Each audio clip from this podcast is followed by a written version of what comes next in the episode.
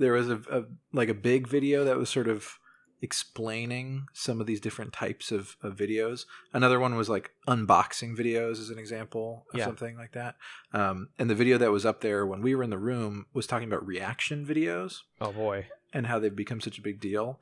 And I've never thought about this before, but what this video posited is that um, is that reaction videos weren't really a thing until 2007 when people posted reaction videos to Two Girls One Cup. Ah.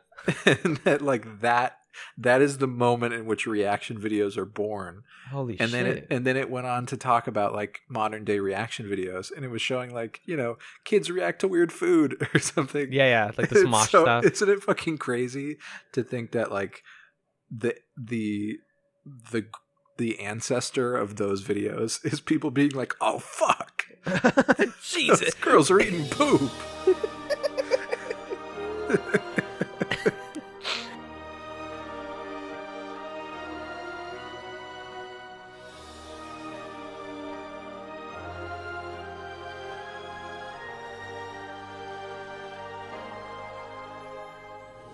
Hello and welcome to Chats, a television podcast, season 5, Daisy Chats. My name is Alan, and I'm joined by an accessory. And I'm not talking Gucci handbag. I'm talking podcast pal, longtime friend, and the rap game Milhouse Van Houten. It's Magellan. How's it going, friendo? Yeah, yeah, I did that. I went there. Uh, I am the rap game Milhouse. That is, that's gonna be on my tombstone. you really got me there. Um, I'm good, man. I'm trying. I've been. I tried to start this thing. Uh, so I'm a uh, teacher, a high school teacher. I tried to start this thing with my students where instead of saying "sound good," I would say "Gucci," like everything Oh. Gucci, and then and then their response is they go "Gotchi." Like, Oh my like, God. gotcha. And um, one of my three classes of the day loves it or Yeah. loved it, like adored it. yeah, oh, yeah. It's their favorite thing. One class was like, "That is stupid. We're never gonna do that." And then the third class was the one I had at the end of the day that had 28 kids in it and was always crazy, and I never told them about it because They're not allowed. wor- I was worried about what would happen Yeah, I'll have Um, issues. but really people were really split on it I, but i can't express enough every single student in, in third period they they loved gucci gachi Gucci Gachi. Man, So- Gucci Gachi is my favorite Pushing Daisies character. it's from the episode where Ned uh, investigates the death of uh, the last Sicilian making pizzas in uh, Little Italy, and yeah this is a game uh, once we're done with this show it's just trying to improv pushing daisies plot. improvised Pushing Daisies. It's my new Yeah. uh, it's my new show at the Magnet Theater. Bleh. Bleh. no, it's not dump on any improv theaters. They're all no no no we're not making fun of it i'm just doing a sound that's like at real life at ah, the truth. Ah, this whole show is real life. Uh, That's just facts. i take classes at the people's improv theater so it's a real Oh, rival. is that your shout out? It's a rival theater. Yeah, shout out. Shout, shout, ha! Do you want? Do they have a website? Do they have like a Twitter? Do they have like a LinkedIn? Uh, I, you can go. I don't know why I'm advertising for them, but you can go over to the pit-nyc.com slash classes There you go. uh, and sign up for one of their classes. I've had a good time.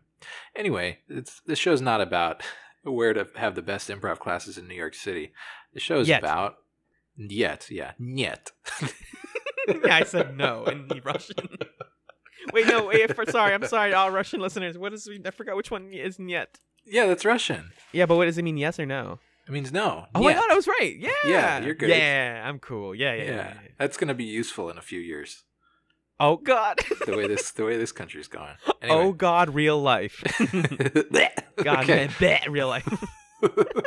anyway, this is a show about Pushing Daisies, the television program that was on like 10 years ago. That's so Um, long ago. It's crazy. A while ago. We were in freaking middle school, my man. we were in freaking, well, we were in high school by this point. We're in freaking high school, my man. Yeah, we were talking Um, about like the the manifest destiny and like Not in ninth grade. uh we were in different history classes. No, who did I? God, yeah. I don't think I, I don't think anything about ninth grade. I don't remember anything about high school until I had a good friend group, which was like tenth grade.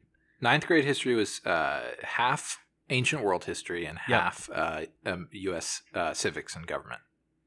Now the question is, why didn't we do more about the rest of the world? Very good question. You know, I took ancient world history and then I took global history, but in a very kind of uh, Eurocentric way. Uh-huh. And then I took AP US history and AP European history. So I, you know, Just kind of the full spectrum of of white people. of whiteness. Yeah, never really talked about Africa much. What? Uh, if we're thinking about South America, I learned about Simon Bolivar and Jose de San Martin, and no other people. And that's it. The only people in South America that were ever important. No dictators, no uh, political movers. Don't nothing. think we talked about Asia in uh, in Anything. ninth grade. In Man- seventh grade, our teacher really loved Japan, and so we watched a lot of Japan documentaries. I was That's something. say, you watch a bunch of anime in seventh grade? no. Love Japan, just a huge weeaboo, and kind of that was what we did. I watched So, all of Naruto. um, yeah. So when I went to college and I took a history class on uh, on Middle Eastern history, I was like, "Oh fuck, this is finally- awesome! It's sick. There's like a whole This thing going on. Wow, I have no context for this at all. this is great. Uh, we Wow, have did we- context for the show. here? Yeah. Okay. Thank you. we have context for the show that we watched this this this season. It's called Pushing Daisies, um, and we watch usually two episodes a week. But this week Yeah. we're running a special episode. It's a special. It's a two. For, it's a one for one way to- special. It's a good way to reframe what we're doing. I thought a lot before we started recording about how should we frame this in a way that makes it sound like we're giving them more somehow. Sure, I'm traveling this week. I'm going to visit my dad in Oregon. My and so dad! it's just it's uh, uh makes things a lot easier for me if we only do one episode. So I'm sorry, folks, if you're looking forward to a, a double header, but it seems like we're already gonna give you as much time just because we're dicking around so much. Hell yeah! Um, so you won't get less of less content. Um, yeah, so we're only talking about one episode this week, and then we'll be back to two a week up until the end of of the season of the show. but we figured we wanted to more highly value being on time than doing two episodes. Yeah. Yeah. I mean, yeah. There's more, more a million reasons, but yeah, I think it'll still be a fun one. Um, this week we watched season two, episode five, Dim Sum, Lose Some. Blech. that real life. I love that phrase. Uh, this episode was written by Davey Holmes, directed by Yeah. Lawrence Trilling. Davey! Davey. And it aired October 29th, 2008. Magellan, real quickly for me, what happened this episode? Yeah, a little shorter shorter pitch for you here. Uh, the facts were these: the wife of a murdered chef, Bao Ting, did it. Okay, first of all, I feel like the name changed partway through the episode To what? because it was Bao Di at the beginning. No, no. Oh, because it was Lady. Lei Di married to Bao Di, but then later in the episode, someone said Bao Ting. Wait, is it not Bao Ting Lee? You know what I mean? Like, could it be Di, you mean? Bao Di Li. Yeah. Ba- No, mm, Bao Ting Di. I don't know. They, I think Mm. they changed it, but maybe I'm wrong.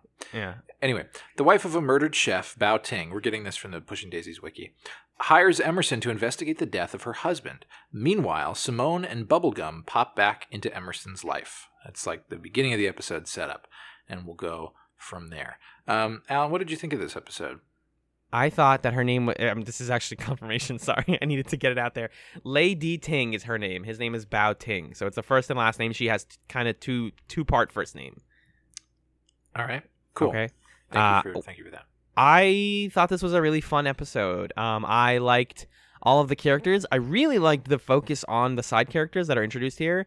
Um, I think it's just really, it's still kind of novel to me to see like this much this much racial diversity on a show that whose main cast is still uh, primarily white people. Um, sure. like seeing this be a, like take place entirely almost in an Asian restaurant and and be about uh, and the only like romance that is in this episode that is focused on is between two black people and it's just like this is this is what pushing daisies is it's a very it's a show that takes tropes and ideas that we've seen before and reminds us that in real life uh, we don't all look the way that we look on cable tv you know Yeah. this is Mhm. like a, a normal ass like there's a gambling ring controversy insurance fraud noir plot except everybody is uh it- it's it's a very it's very diverse um Yeah, it's it, fun. yeah, I agree. It lets us have a plot that in another procedural would be populated by white people, probably, um, and has just a large variety of characters, like the the concerned daughter, the um, kind of like the socially inept manager guy, the the crazy, the scary crime boss, the bumbling bodyguards, and everybody is is um, Chinese or or some variety of of Asian, which Yeah. is um, not something you see very often. And at first, I was sort of like, uh, mm, I don't know, but I think I've come around to, to thinking that it's it's cool that they're doing a version of those tropes to kind of show like w- you know it's just people at the end of the day like you can make you can cast these characters in any way and it, it's still a story that you recognize Right. And in most of the episode, I'd say like 90% of the episode, it is just people. It's not like the them being Asian doesn't affect the story that much other than the fact like it you know, it's a restaurant, it's a specific type of restaurant, it being a dim sum restaurant and but you know, you could replace pork buns with spaghetti or something. Like it's not um nothing about it makes it specifically about that. And then we talk about marrying daughters off. yeah Um, and we talk about like g- giving women away and this whole thing. And I like the daughter character. Referring to the murdered man, uh, Bao Baodi's uh, daughter. Um, yeah And this basically it's all it's an insurance fraud plot, uh, like we said. And she is the prize. And it's one of those things that's like I wanted to ask you like, do you is that a stereotype that you see that that we think like is that a bad? Mm. It's kind of a, it's kind of a hard thing to think about. yeah i can i can see where you're coming from there it it is Like that Hmm. felt weird to me. I was like, are we like we're doing Yeah. like you know, there are so many sh- shows about Asian families and having like the daughter either be sold off or um having to rebel or something, and it like Yeah, I don't know. I th- I think to me, more so than that, this episode just felt very classic noir. Um, like the way it's more focused on Emerson and the way it was lit and the way it was shot oh yeah yeah, yeah. um, seemed more consciously evocative of noir than like other episodes of this show are. And I could see there being a movie like that from like the 50s where somebody was somebody's dad agreed to marry them off. yeah You know, I think that that more so than being a an, a stereotype about Chinese people or Chinese Americans, I think that's just like an old-fashioned plot. Um, yeah. but maybe it is stereotypical to think that that culture is particularly old fashioned um, and that might be where that's coming from. So so i don't know. I think i wasn't it didn't stick out to me as much when i was watching but i can definitely see why it would raise some questions. And I mean, the noir comparison is important because, you know, we talked previously about the show keeps going back and back and back to villains and uh, murder plots having to do with money. yeah Like money is like the root of all evil in Pushing Daisies. It's, it's starting to seem like. yeah Um, and I guess you can tie that back to the themes of, you know, Ned and Chuck's whole situation because um, money is one of those things that is explicitly tied to being alive and to being like uh, in the Hmm. real world. Like that's just the thing we have to deal with living. Um, and it's the Yeah. thing that w- in death you can get past, but um, everybody who is alive and is then ki- or, or killed in this show, um, so far it seems like has has at some point to do with money or uh, a career. yeah or love i think that Right, right, right. just like in general, when you're thinking about crime, the two motivations that all human beings can understand are Money, something related to money or or envy, and something related to to love or to lust or to being spurned or or whatever. Um, and it's interesting that we have main characters who are motivated by those same things. Like Emerson is a main character who's motiv- motivated almost entirely by money himself Yeah. um, and Ned and Chuck are main characters who are motivated, and Olive as well, who are motivated almost entirely by love. Mhm. Um, so even like even the good characters share some common set of motivation with everybody else in the world. It's just a matter of your context can lead you to take certain actions based on those motivations that are ultimately criminal. Yeah, this is like I feel like an episode I could see them making an old fashioned uh, poster for that has like all of the main characters and like it feels it feels like you could totally like you said put this back several decades and it would make sense as coming out in like the 50s in black and white or something. Yeah, and I mean maybe that's just because of like Chinatown, the movie Yeah, yeah. that I'm thinking that. Um, but it does. There is something about like I don't know, like specific ethnic neighborhood, uh, detective, kind of lone detective, family intrigue, betting and gambling. All of that feels like it fits in a in a classic uh, noir story in a way that some of the recent plots that we've had, like you know, um, like Frescorts, does not really feel like a Yeah. like a classic um, movie in that way, or even um, the Nun one that we just did that I don't Yep. remember the name of. Mhm. Um, that also doesn't doesn't feel that way. Yeah, well, those episodes end up feeling more like modern TV then, so it kind of splits the difference. right. They're more like modern kind of police procedural sort of Right. things. Or, and I think yeah. a cool thing that separates this episode from uh, its noir influence is the it, the the main the character uh, of Bao is murdered um, due to money problems, and that is something like they don't show noir doesn't often talk about the immigrant experience and what it's like Mm, struggling mhm. to raise a family yeah, and that is the center of what the, of the murder in this episode is this is a guy who's kept up late at night um, by the fact that he can't support his family despite his business going very well because it's not going well enough. And he's cutting so many corners and doing his best but you know he has to resort to gambling. Gambling is not a thing that we do because we're doing well. You know had, there's like this stereotype that rich people gamble but you know it is a known fact that the people who play the lottery the most are are, are lower income because you Yeah. want there is this myth in America that you can shovel your way out, and, Yeah. you're, and that's and you're supposed to do that, and that's good and healthy and productive. yeah, and I don't know that plot, the sort of like immigrant experience parent who's doing their best to support their family. That to me felt more like it was stereotypically um, an Asian American story in a way that okay. kind of gave me some pause. Um, not a bad way. I just, you know, it's just odd to me that,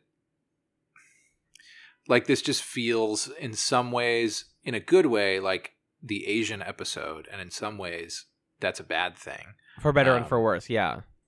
Yeah. And so it's something that, like, I'm certainly having a hard time, like, navigating and talking about because I'm a white guy. So I'm sure I've said some things or phrased some things in a way that are offensive, and I, I apologize for that. I hope people understand that my intentions are not um, to do that.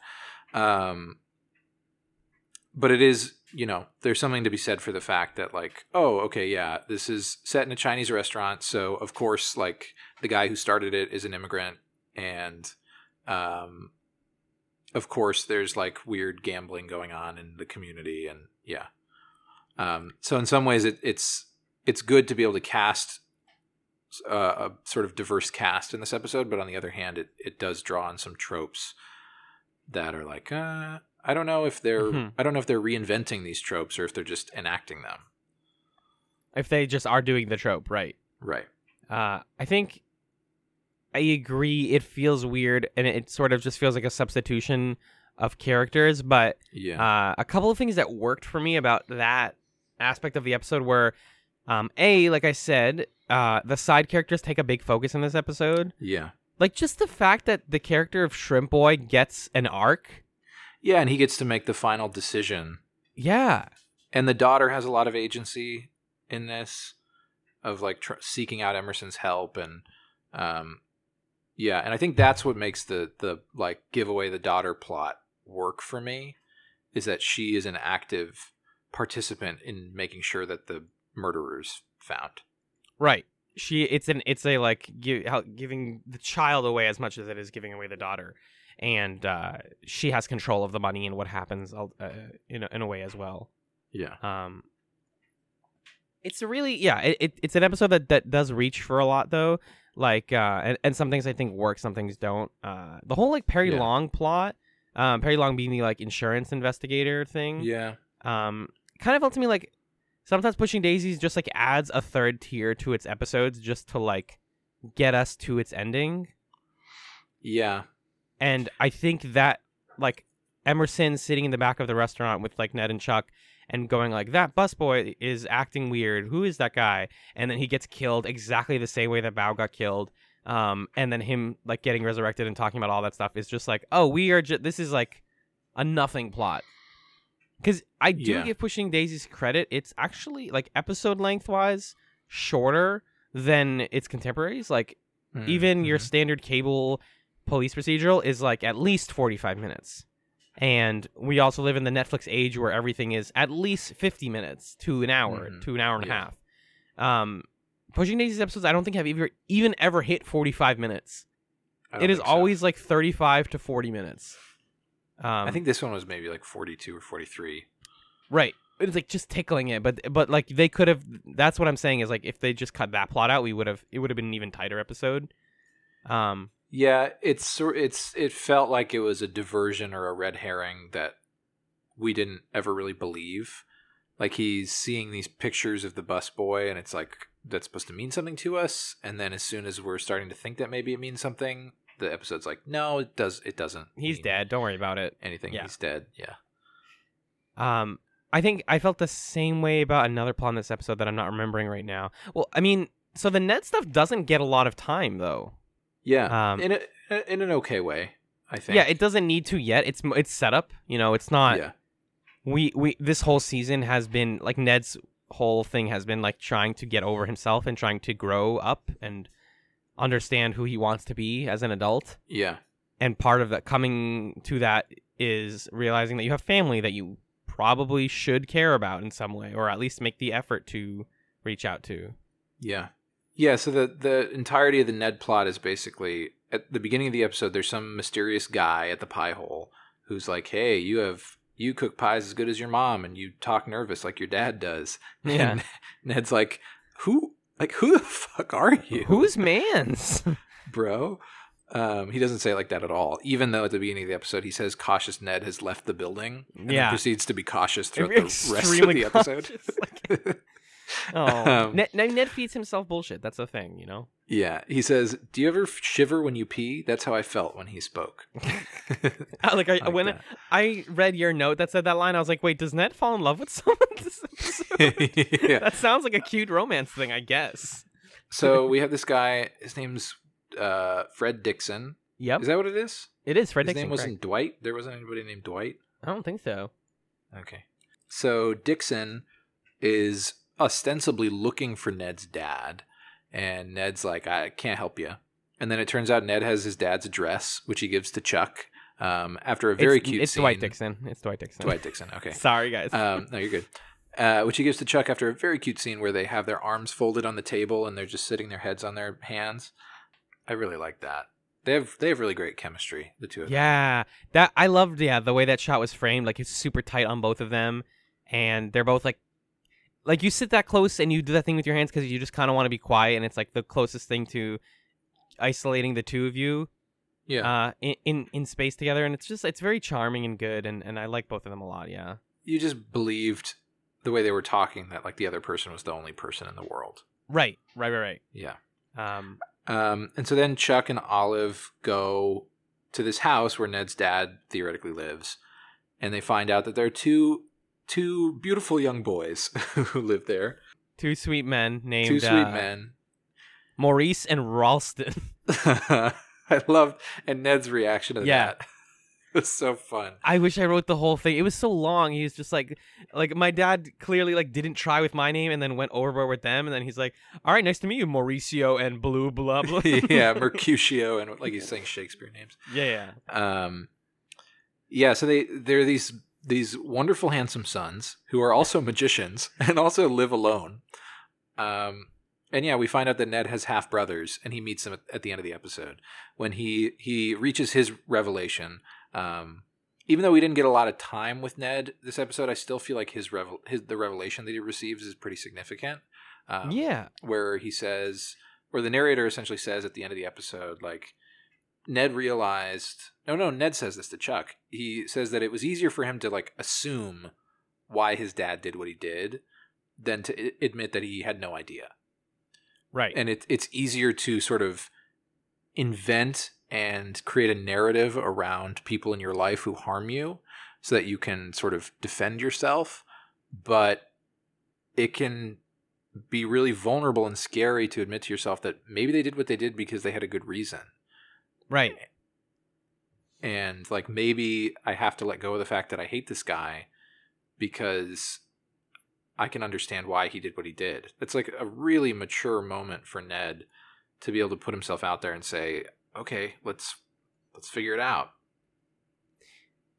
And I think the realization also that uh his dad also left them uh Yeah. suggests something about his arc with his dad that like you cannot get over your fate your fundamental flaws as a human by just growing up and by not acknowledging them because then Mhm. you'll be Ned's dad and you will always be a person who abandons their kids Yeah. um you have to work made like we said last week like you have to do the work the uncomfortable work of thinking about yourself and criticizing yourself and ned's dad clearly didn't do that and he's just going he's just repeating the cycle yeah.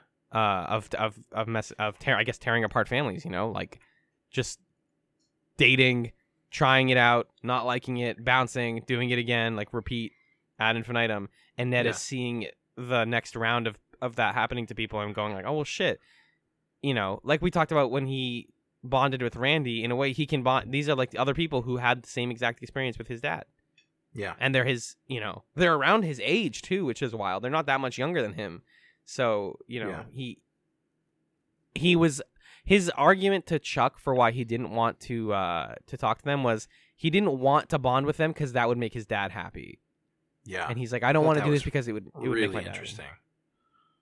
yeah exactly um Yeah. it's his ned's relationship with his dad is so much of uh his pl- his arc in the show and this season it feels like it's entirely about that for him um yeah.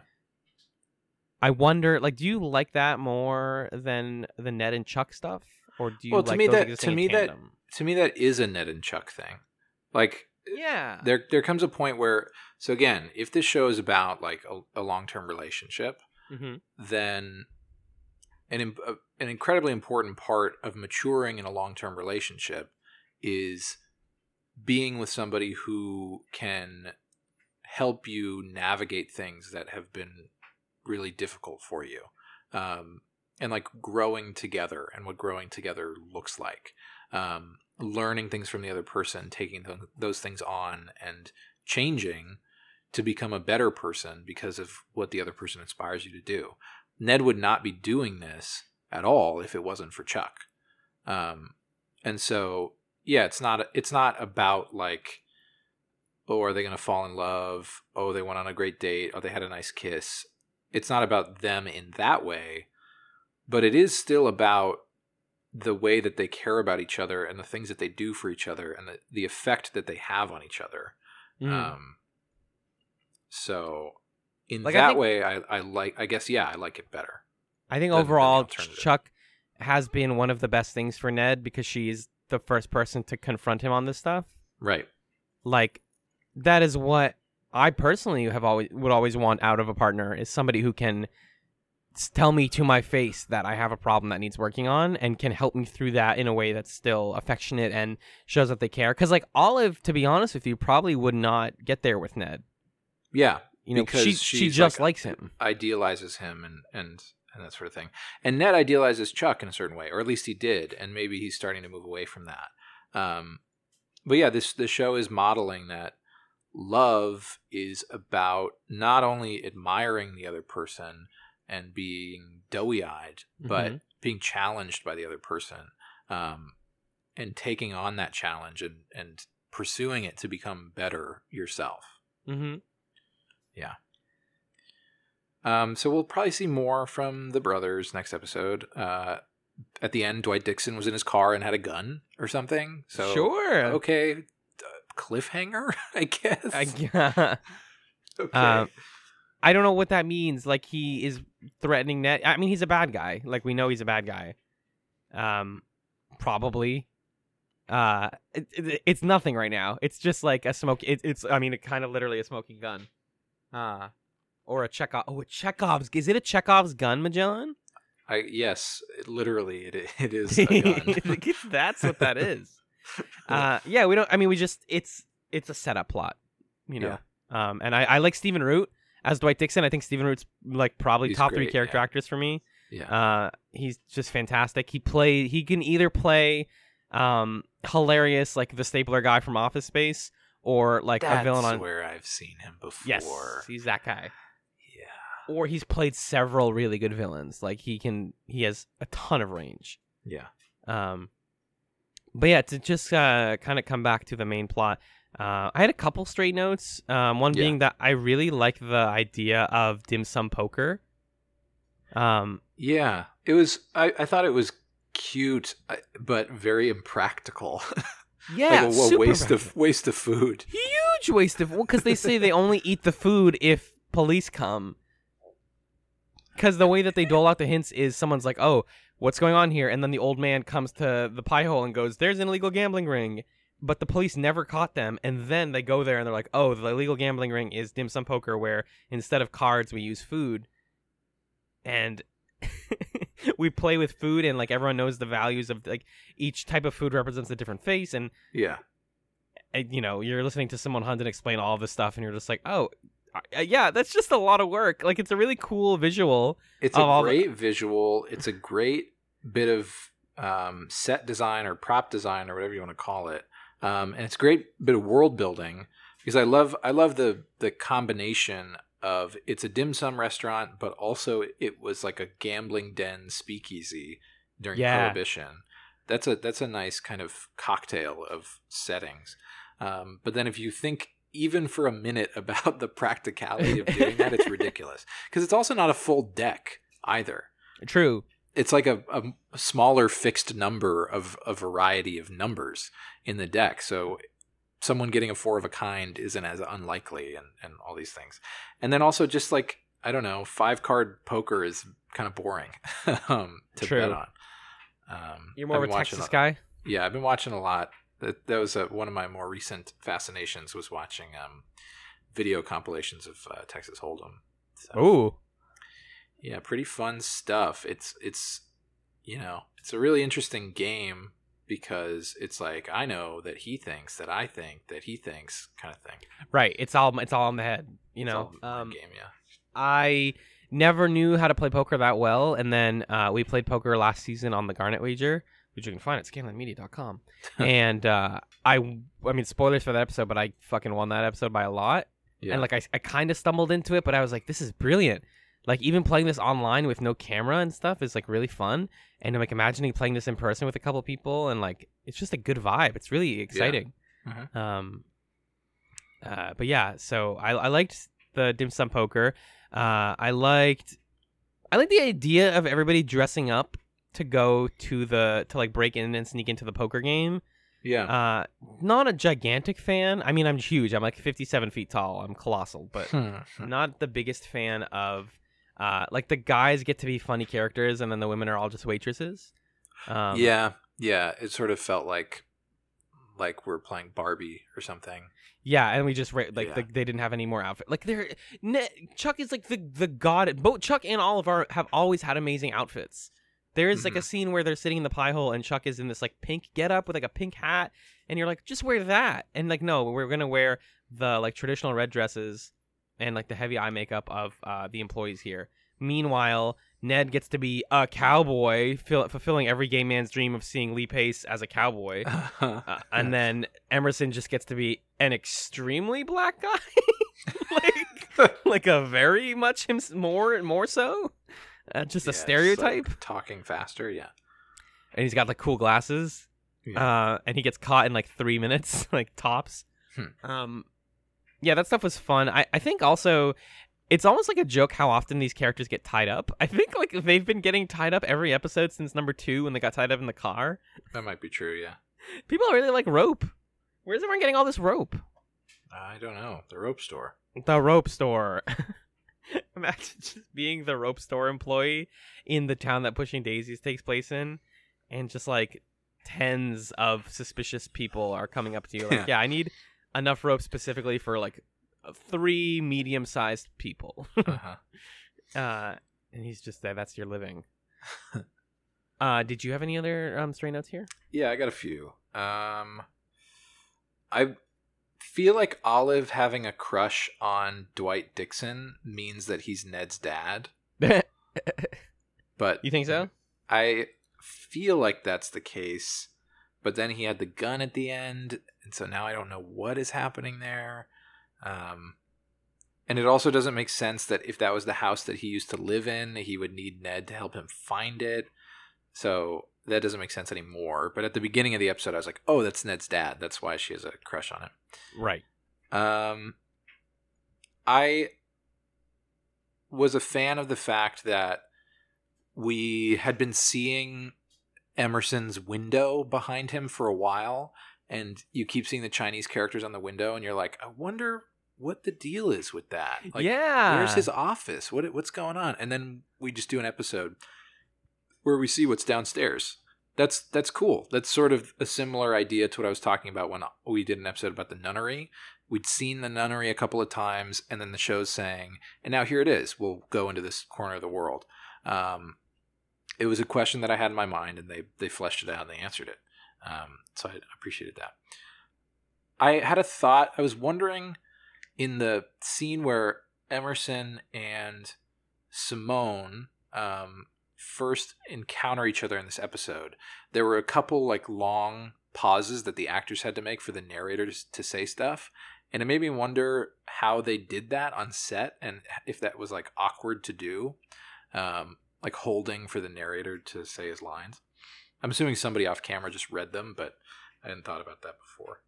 before Yeah, I I would love to watch the behind the scenes that doesn't like it's just from the from them filming it and you just have to hear like some like Doug from a from from the guy who runs the fucking what's the microphone that you put on top of people's heads? The boom mic. Yeah. B- Mike the boom mic guy is like and then the narrator says and Ned the facts were these and they just have to stand there quietly for 30 seconds and then they cut to a flashback. Yeah. Uh, I love, I always love seeing those things. That's really fun for horror movies too. When you're like, Mhm. you watch the behind the scenes and you're like, oh, and then a big monster is supposed to come out, but really it's just Kevin Mhm. in blue balls or something. Mhm. my my last note uh was that it's kind of interesting to think about how the show because we have it we actually we got a new title sequence this episode yeah. Uh-huh. which basically is like a panning like a sweeping shot through like a field of daisies and like the credits come up in them and the narrator tells us the whole premise of the show with all the characters and every major player Yeah. uh interesting that the premise is you know detective who can bring people back to life for a minute but the people he brings back to life almost never give him the good hints yeah. like it's not like he doesn't like his power almost never saves the day it just kind of gets us to the next thing Yeah. That's true. uh, it's kind of funny. Like the the coolest use of it in this episode is actually with uh, the insurance guy, uh, because uh, Perry Long, because he gets killed the same way that the the main guy gets killed, but they're like, all right, well, you thought you were out of this, but you're not out of this. Touch. in a nor- in a normal murder mystery, that's like ah shit. Damn it, just he's missed dead. the thing. Yeah. So they get to be like, oh shit, just oh wait, oh sweet. Awesome. This this dead body at the beginning, the guy who actually was like the center of the plot, um, Yeah. having the pipe through his head, slightly less ghoulish than like bees falling out of your mouth or formaldehyde vomit, but still kind of fucked. Still kind of ghoulish. I also was weirded out by Ned's line where he says, "Let's be delicate. He may not speak English." Right before he brought him back to life, that was I don't know how to feel about that line exactly. Yeah, I was gonna mention this earlier, but I, again, one of the things that makes them coming to this Asian restaurant and talking to all these people feel less weird is uh, Chuck speaks fluent Chinese and is willing and comfortable to like speak Chinese to people and not like hmm they. It's really easy to write a plot like this and have at some point like people start yelling in Chinese and the main character's like, uh, "What's going on? This is weird." It's true. Yeah. but instead they're like no no like we have a main character who's in, like her entire investigation skill besides her personality and her ability to disguise herself is that she can speak basically every language Yeah, because she didn't. She wasn't she able to speak another language in a previous one. Yeah, well, they explained it because she had a lot of free time as a kid and just like spent it listening to old like audio cassettes.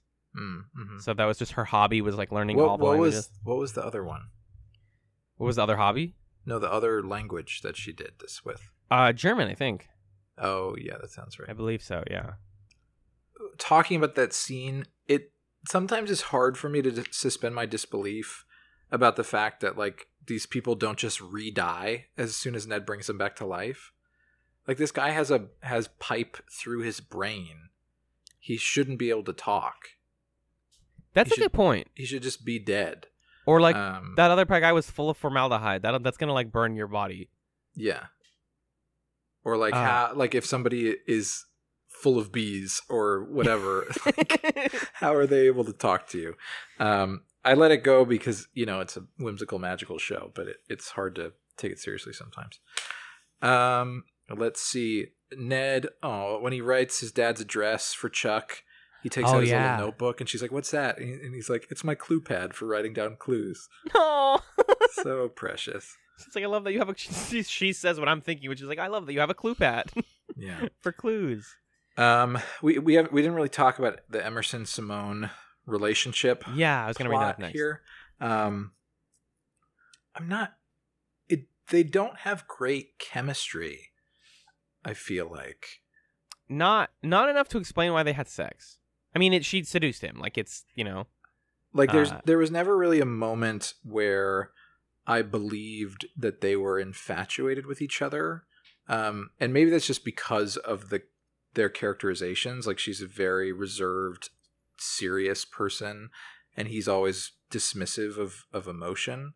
Um, but I just didn't really ever buy like, oh, oh my god, oh my god, they're making out. Of course, that's crazy. I agree they don't have a lot of chemistry, definitely. Um definitely, definitely. But I like Simone Hundin as a character. I like that she can just kind of as a recurring person slide herself into different plots. Like she's a gambler, but she's also a dog breeder, but she also still can um snap to make Emerson do stuff. Uh she's very versatile in the plot. Um but now what is her purpose beyond having giving Emerson somebody to be involved with? You know what I mean? Like yeah. that's just is her purpose is and this is a question for maybe you or for the audience or for whatever is simone huntington's purpose now to be versatile or is it to be somebody like to cause emerson stress like is she just his femme fatale and that's as far as it goes Right. It it doesn't seem like this show is putting her, her in a position to have plots or to have a sort of significance beyond like the effect that she has on Emerson. right exactly Yeah. That's true. Some lines though that came out of that scene where they where they bone that I thought were pretty good. yeah Um, Emerson says, "The more into somebody I am, the greater the odds it's going to end badly." Uh, so we learn a little bit about him there, and about him being cautious after whatever happened with his daughter's mom.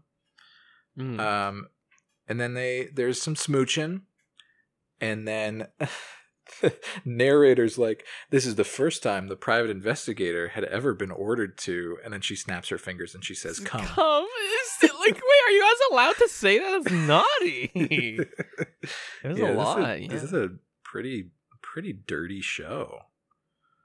I uh yeah, I wrote here that the show is now it's becoming explicitly explicitly horny, whereas it's often been implicit. Uh they're just doing it now. Um because Ned and Chuck stuff is like that's why it felt weird that she just gets naked for him. Is like, oh, I guess yeah, sex is a yeah, because it, doesn't feel like it fits the the sort of tone of a show that always starts with a flashback to childhood. yeah, oh, exactly. and then like has a narrator who's like from the Harry Potter movies. Like it feels like a Yeah. show kids can almost watch. yeah, like it's either it, it can be dark, but like sexual is not. it just feels thing. off. But it, you know, but it still falls into the range of topics that you talk about when you have a show that's so frank about like a re- about real relationships. You can't have that show without without sex and without physicality. Um, but yeah, it feels totally. It feels like when the narrator in in the last episode said the word badass. You're like, Right. ooh, no, that's not your tone. Pushing daisies Pushing. pushing daisies. Um, I love every shirt in Emerson's wardrobe. They're All all, of good. them. They're all great shirts. I think you've confirmed that one of the screenshots I took has to be the thumbnail. I have a good like Emerson and uh uh oh my god, what's her name? Simone. Uh in like Chinatown with like all of the cool Chinatown like lights and stuff behind them. And his shirt is just on it's just fantastic. Yeah. He's so cool looking all the time. Um, two last notes here. First of all, I liked that. Um, what was his name? Shrimp Boy.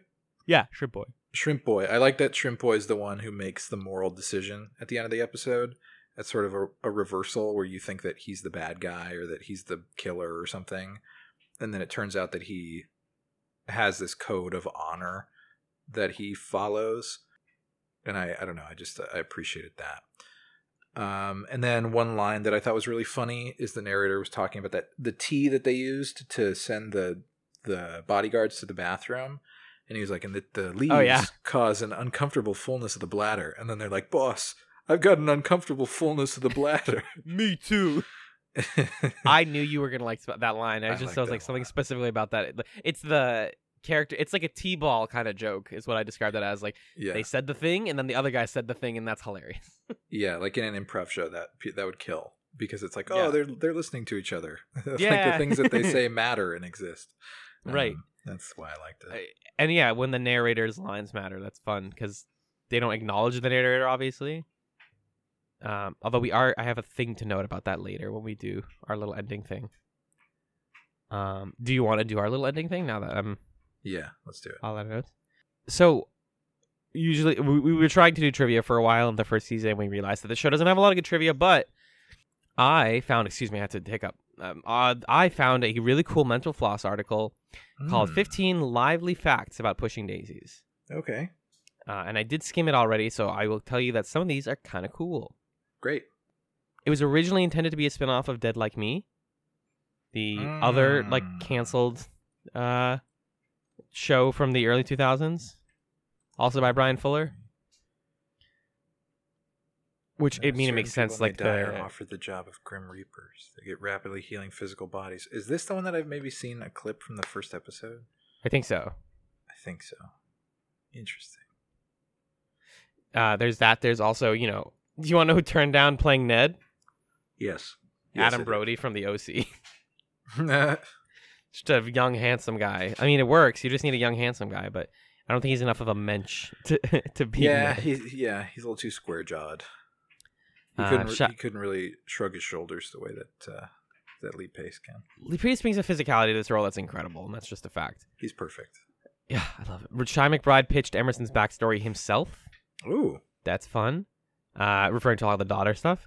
Hmm. Uh, Anna Friel, who we always forget is British.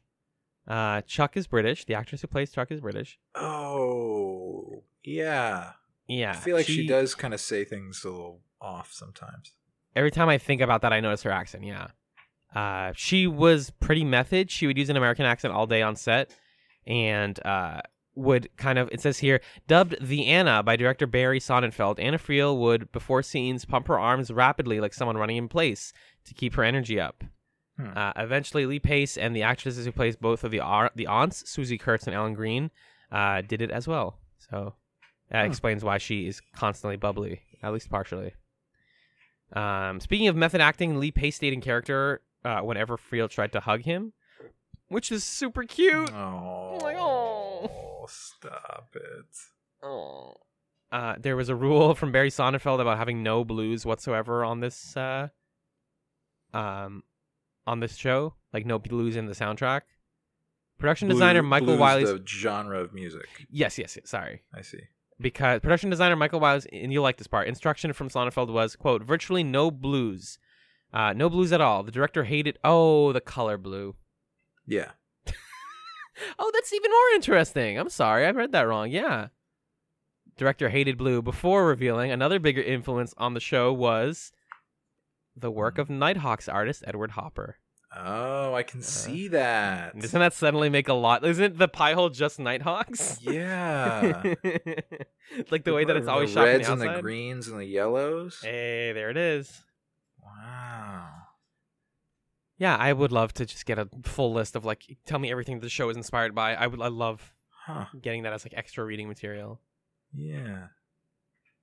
Cool. Uh, and Fuller never wanted to reveal how Ned got his powers. That makes sense. Uh, here's a really fun one. Uh, had the series continued, the narrator would have appeared. And no. no, No. Fuller intended to put Jim Dale in front of the camera. He also later revealed that Sy Richard Sy Richardson's coroner character was gay, and his infatuation with Emerson would have been introduced as a subplot if the Nice. Pushing Daisies had not been canceled. Cool. Hell yeah. That makes all those scenes uh, work for me a little bit better. That's really nice. They all they're Yeah. like they're fun back and forth. I just want I miss the coroner. Now I'm sad that we don't get more of the coroner. Yeah. I really hope this show doesn't like end. I've heard things about how it ends. Like it ends um it got canceled, so it ends suddenly. But it Uh, it kinda- or- resolve though. yeah, yeah, it like but it it resolves clean. Like it resolves like, "Oh, we got to go." like really rapidly. Yeah. Um, okay. So, you know, we'll see in several weeks. Hmm. Um, but that's what I got, man. Yeah, man. Great. That's great stuff.